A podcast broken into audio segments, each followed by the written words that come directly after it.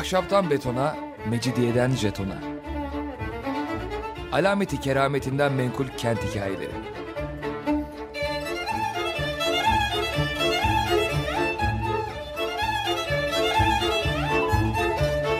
Hazırlayan ve sunan Pınar Erkan.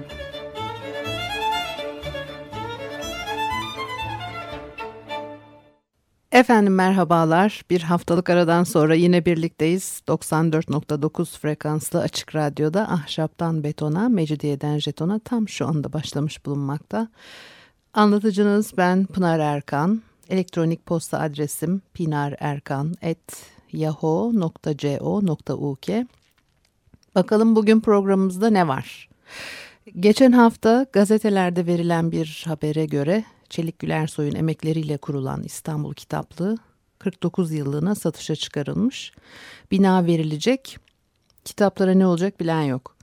İstanbul Kitaplığı'nın bulunduğu Soğuk Çeşme Sokağı'nı anlatacağım bugün size. Belki o zaman kitaplıkla birlikte burasının önemi ve kitaplığın niçin bu sokakta korunması gerektiği daha iyi değerlendirilebilir.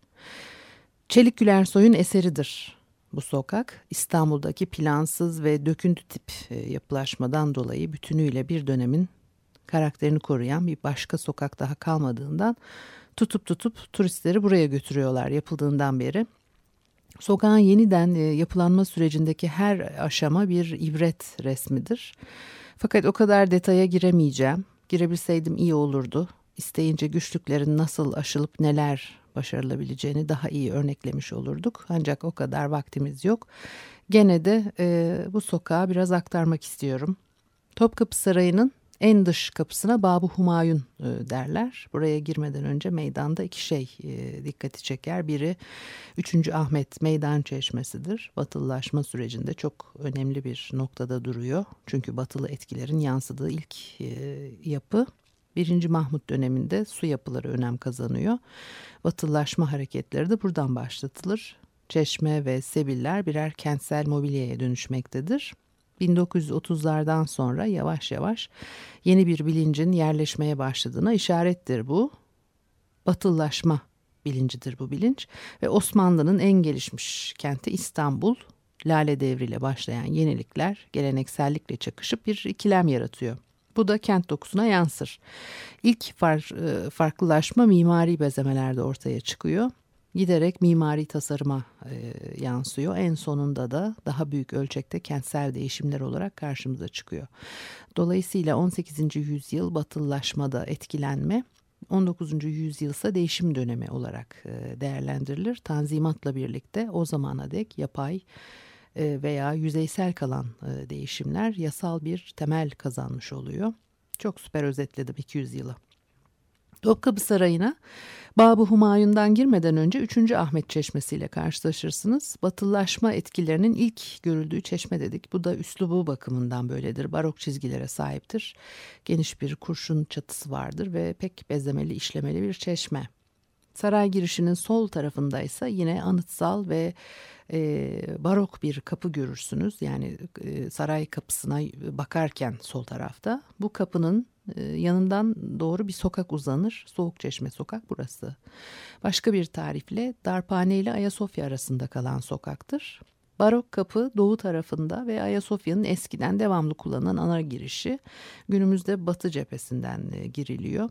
19. yüzyılın değişmediyse son günlerde tabii 19. yüzyılın son çeyreğine kadar bu batı tarafı ahşap evlerle kaplıymış. Osmanlı Devleti'nde batılılaşma rüzgarlarının esmeye başlamasıyla birlikte birçok sayıda batılı sanatçı ülkeye davet edilmiştir.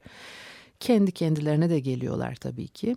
İlk etapta belirli alanlarda birikimi olanlar davet edilmiştir. Padişahlar tarafından örneğin 18. yüzyıl başlarında askeri alanda yapılacak yeniliklerde yol göstersin diye uzman kişilerin çağrıldığını görüyoruz.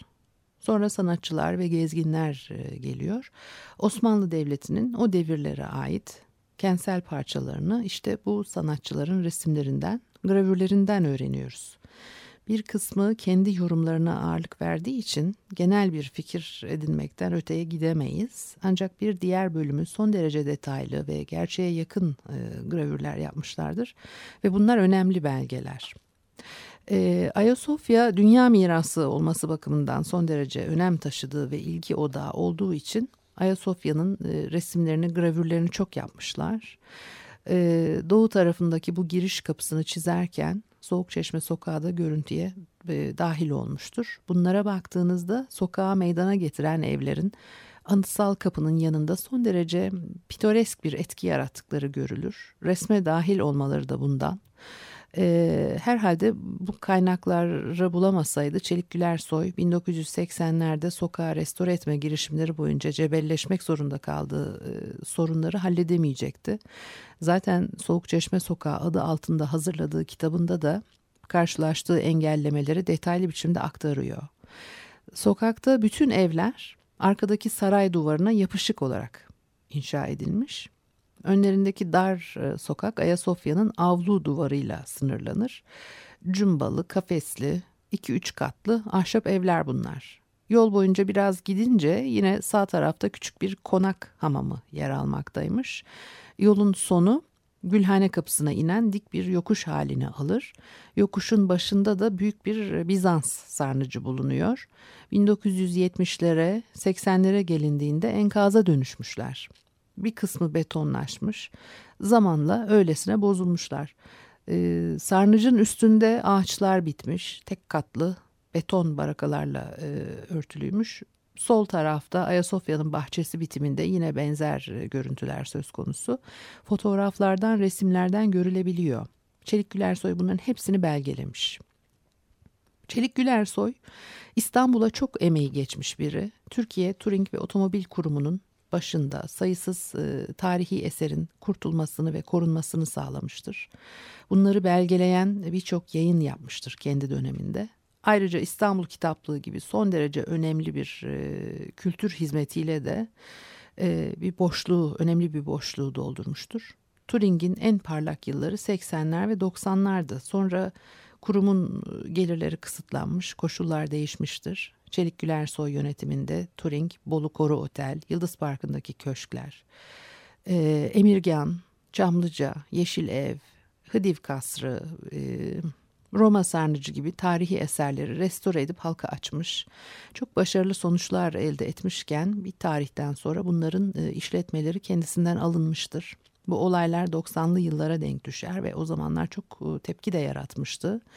Çelik Gülersoy'un çalışmaları her ne kadar mimari çevrelerce teknik bakımdan, uygulamalar açısından o dönemde eleştirilmiş olsa da kendisinin yaptığı hizmetlerin önemi, kıymeti İstanbul'un korkunç talanına şahit olduğumuz şu devirde daha iyi ortaya çıkıyor.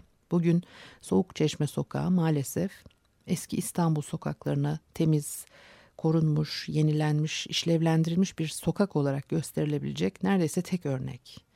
Numunedir.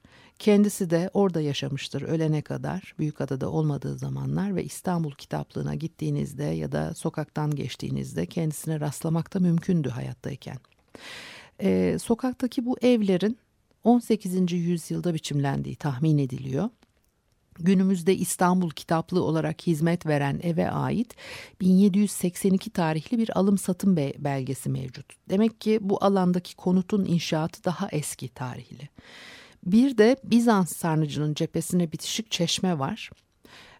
Zaten sokak adını 1800 tarihli bir bu çeşmeden alıyor. Dolayısıyla bunlar sokak dokusunun geçmişinin nereye kadar gittiğini kanıtlayan belgeler. Demek ki sokak dokusu en az 220 senelik.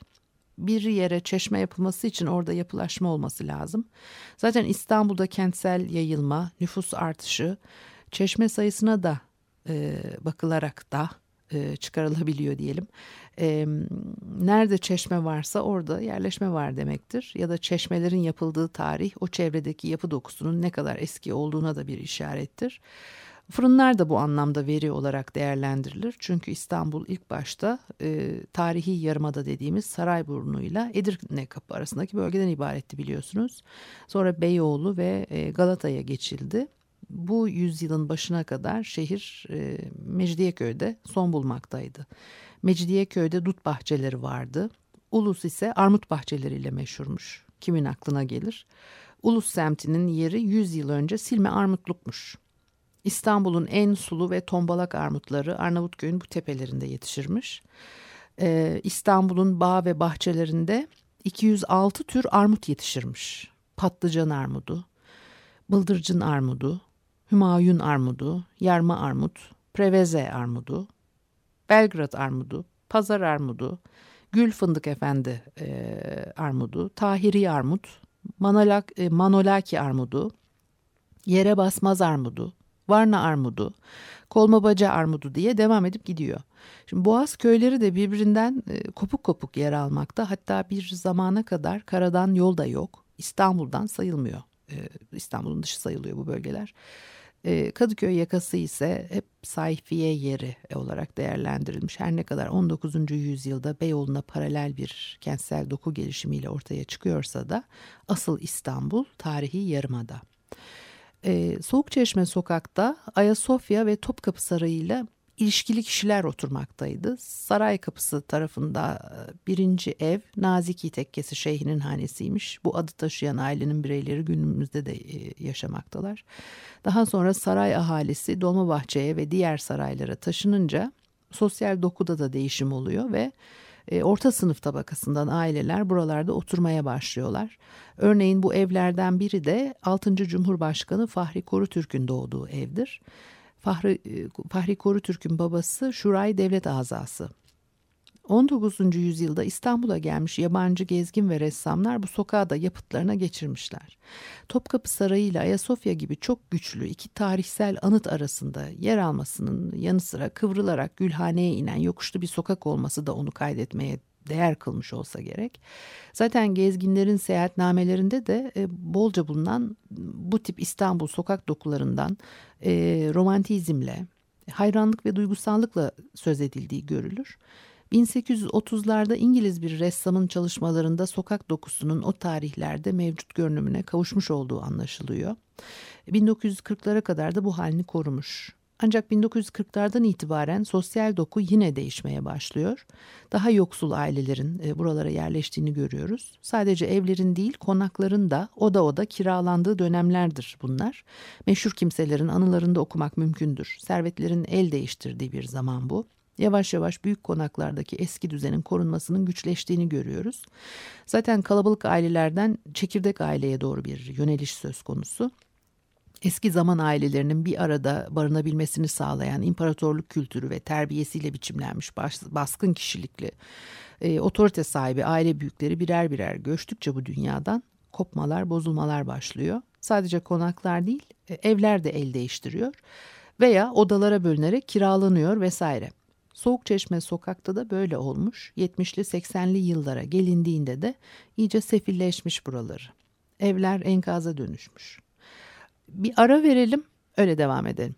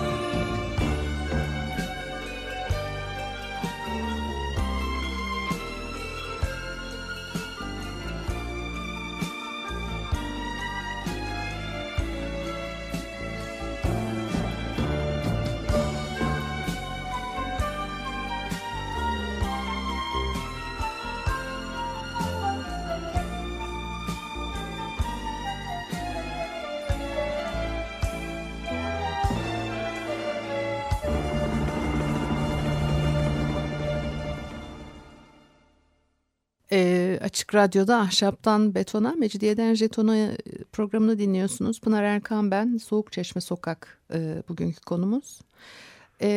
Zaman içerisinde yapıların nasıl bozulduğunu, sokağın da bozulduğunu söyledim en son. Sokağın ilk oluşmaya başlamasından itibaren geçen 200 yıl boyunca değişim söz konusu. Önce sarayla ilişkili kişiler yaşarken sonra daha bir orta sınıf geliyor. Ardından yoksul kesimle yer değiştiriyorlar ama bu sonuncusu 50 yıl falan önce oluyor. Asıl önemli değişim sarayın yani yönetimin Topkapı'dan çıkıp Dolmabahçe'ye kaymasıyla meydana gelir. Başka etkenler de var. İstanbul yangınlarıyla meşhur. Depremden korunmak için ahşap yapıyorlar binaları, konutları. Gel gör ki bu sefer yangına yakalanıyorlar nüfus arttıkça ve yapı dokusu sıklaştıkça.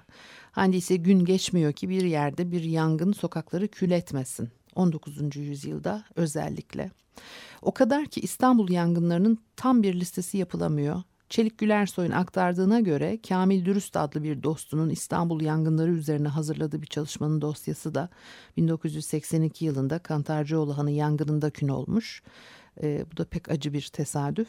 Yangın yerleri denir bu alanlara. Zaten sultanların son 200 yılda çağırdığı mimarlar, şehirciler de bu boş alan yangın yerlerini yeniden yapılandırmışlardır. Kentsel dönüşüm biraz da böyle gerçekleşiyor 19. yüzyıl boyunca. Soğuk Çeşme'deki evlerin değişiminin bir diğer nedeni ahşap yapıların çabuk yıpranıp eskimesi. Pek devamlı bakım alışkanlığı da yok. Yok derken aslında sürekliliği getiren yapım ve bakımı kastediyorum. Bu da ayrı bir program konusu olabilir. Türklerin yapıları, konutları, algılayışı, bunları ne gözle gördüğü, yapılarla nasıl bir ilişki kurduğu filan. Bugünkü sosyal yapımızla hatta siyasi ve ekonomik vaziyetimizle ilişkilendirilebilir bir test konusu da olabilir. Niye bu zamana kadar da kimse bunları çalışmamış, o da enteresan. Soğuk Çeşme Sokağı 1970'lerin sonunda enkaz haline gelmiş ama bu duruma kayıtsız kalınmamış. İstanbul Teknik Üniversitesi Restorasyon Kürsüsü'nün öncülüğünde Kültür Bakanlığı ve Anıtlar Yüksek Kurulu burasını ele almış. Evlerin röleveleri çıkarılmış, resmi gazetede yayınlanmış. Dolayısıyla aynen inşa edilme zorunluluğu oluşmuş ama başka da bir girişimde bulunulmamış. O sıralar Turing Yeşil Ev projesiyle büyük başarı kazanmış. Yeşil Ev reji nazırı Şükrü Bey'in konağıydı. Turing burasını 70'lerin sonunda alıp Sultanahmet'e kazandırmıştır. Belki de yıkılıp yerine ne gelecekti kim bilir. Yabancı başbakanlar bilmem kaç yıldızlı oteller yerine burasını tercih edip Türkiye'yi ziyaretlerinde Yeşil Ev'de konaklamışlardır. Böylece saray bahçesine çöktürülen ayna kaplı koca otellerdense yüzlerce tarihsel yapının takdir edilerek İstanbul'a artı değer olarak kazandırılabileceğini göstermiştir Turing. Ancak kimi güç sahiplerinin işine gelen şey böylesi değil. Bu başa bu tarakla da olup olacağı bu. Bu sokaktaki evleri sırayla satın alıyor Turing. Gülhane tarafından başlayarak. Bu işi 2 yılda tamamlıyor. Sonra da yeniden inşa çalışmalarına ağırlık veriyor. Yeni yapılar sur önünde yükselmeye başlarken dönemin icraatleriyle meşhur belediye başkanı birkaç ay süreyle çalışmaları engellemeye çalışıyor. Şimdi, uzun uğraşlar sonucunda bu engellemelerin de bertaraf edildiğini görüyoruz. Ve yapılar betonarme olarak inşa edilip ahşap kaplanıyor. Bu şekilde görüntü kurtarılmış oluyor tabii. Fakat sokaktaki konutların çoğu yıkılıp yerine başka yapılar yapılmıştı. Hemen tamamına yakını zaten betonlaşmıştı. Dolayısıyla eldeki imkanlarla, verilerle, bilgilerle bu kadarını gerçekleştiriyorlar. Biri kitaplık olmak üzere yapılar bir pansiyon dizisi olarak hizmete açılıyor. Bugüne kadar da aynı şekilde hizmet vermeye devam etmekteydiler. İstanbul Kitaplığı bana göre Çelik Gülersoy'un en önemli, en kıymetli hizmetlerinden biridir. Kendi de böyle düşünüyor gibiydi. Gerçekten de İstanbul'la ilgili birçok değerli kaynağa burada ulaşabilirsiniz. Tarih boyunca İstanbul üzerine yazılmış batı kaynaklarını içeriyor. Gravür ve fotoğraf türü görsel malzemeye de çok sayıda görsel malzemeye de ulaşmak mümkün. İlk kuruluşunda 7.000 eser varken şimdi bu sayı 10.000'leri çok aşmıştır. Haftada 2 gün açıktı. Çok keyifli bir ortamı vardır. Hele güneşli havalarda ışık okuma odasına çok güzel dökülür pencerelerden. Çalışırken bir yandan da kahvenizi içebilirsiniz ve kitap tozundan boğazınız kurumadan, burnunuz tıkanmadan saatlerce çalışabilirsiniz burada. Kitaplıktan çıkıp yürürken Sarnıca gelmeden önce yokuşun başında bu sefer karşı köşede sanki gizlenmiş gibi basit bir kapı daha bulunur. Bu kapıdan konuk evinin bahçesine girersiniz. Kış aylarında hüzünlü ve yalnız bir görüntü sergilemesine karşın bahar bir kere geldi mi burası da şenlenir. İstanbul'un bu köşeleri aslında insana garip bir sevinç, bir şakraklık katıyor. 1254 metrekarelik bir arsaymış burası. Ve içinde beton, baraka karışımı binaların bulunduğu berbat bir yermiş. Hatta bir kısmı otopark ve kömür deposu olarak kullanılıyormuş. Oysa aslında neler yokmuş ki? Yine bir küçük tarihi yeraltı sarnıcı ile eski bir köşk, hipodrom ya da at meydanı kenarındaki tapu idaresinde hukuk müşaviri olan Hasan Tahsin Efendi'nin konağı köşkten ziyade. Daha sonra satılmış. Tahminen 1960'larda mülkün yeni sahipleri binayı dejenere etmişler, betona çevirmişler, çirkin görünüşlü bir otel olmuş. Çelik Bey bu arsayı da satın aldıktan sonra İstanbul Kitaplığı'nın arşivini karıştırıyor ve mutlu bir tesadüfle konağın özgün fotoğraflarını buluyor. Mucize gibi bir şey. Bir fotoğrafçı Ayasofya'nın minaresine çıkmış, bir şehir panoraması çıkarmaya çalışırken fotoğrafta ön planda bu ahşap konak görüntüye girmiş. 1900'lerin başı. Bu belgeyi Anıtlar Kurulu'na sunuyorlar. Özgün konağın yeniden yapımı iznini alıyorlar. Üstelik konak mevcut çirkin beton binadan 2 kat daha alçak. Herkes apartmanın boyunu yükseltmeye çalışırken Turing 2 kat kısa istiyor. Konak yapılıyor. İçi antika eserlerle döşeniyor ve 1994'te de hizmete açılıyor. Çelik Gülersoy diyor ki Türkçe isim politikama uyarak Konuk Evi adını verdik. Konuk Evi yakın zamana kadar hizmet vermeye devam ediyordu. Popülaritesini de ecnebi adın getirdiği prestijden sağlamadı. Soğuk Çeşme Sokak aşağı yukarı böyle bir sokak. Çelik Gülersoy'un o kadar emekle kurduğu kitaplığın ait olduğu vakfın yöneticileri kitaplığın bulunduğu konağı internet ilanıyla satışa çıkarmışlar. Konak otel veya restoran yapılabilirmiş. 49 yıllık bedeli peşin ödenirse indirim de yapacaklarmış. Fakat kitapları ne yapacaklarını söyleyen yok. İstanbul öksüz, her şeyiyle öksüz, ona sahip çıkacak bir halkı yok. Bu nezih kitaplıkta böyle gidecek herhalde. Efendim program sona erdi. Elektronik posta adresim pinarerkan@yahoo.co.uk. Haftaya görüşmek üzere, hoşçakalın.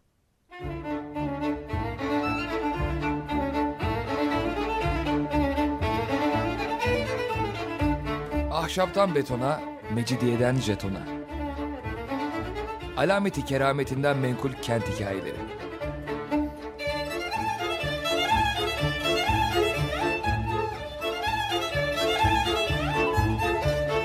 Hazırlayan ve sunan Pınar Erkan.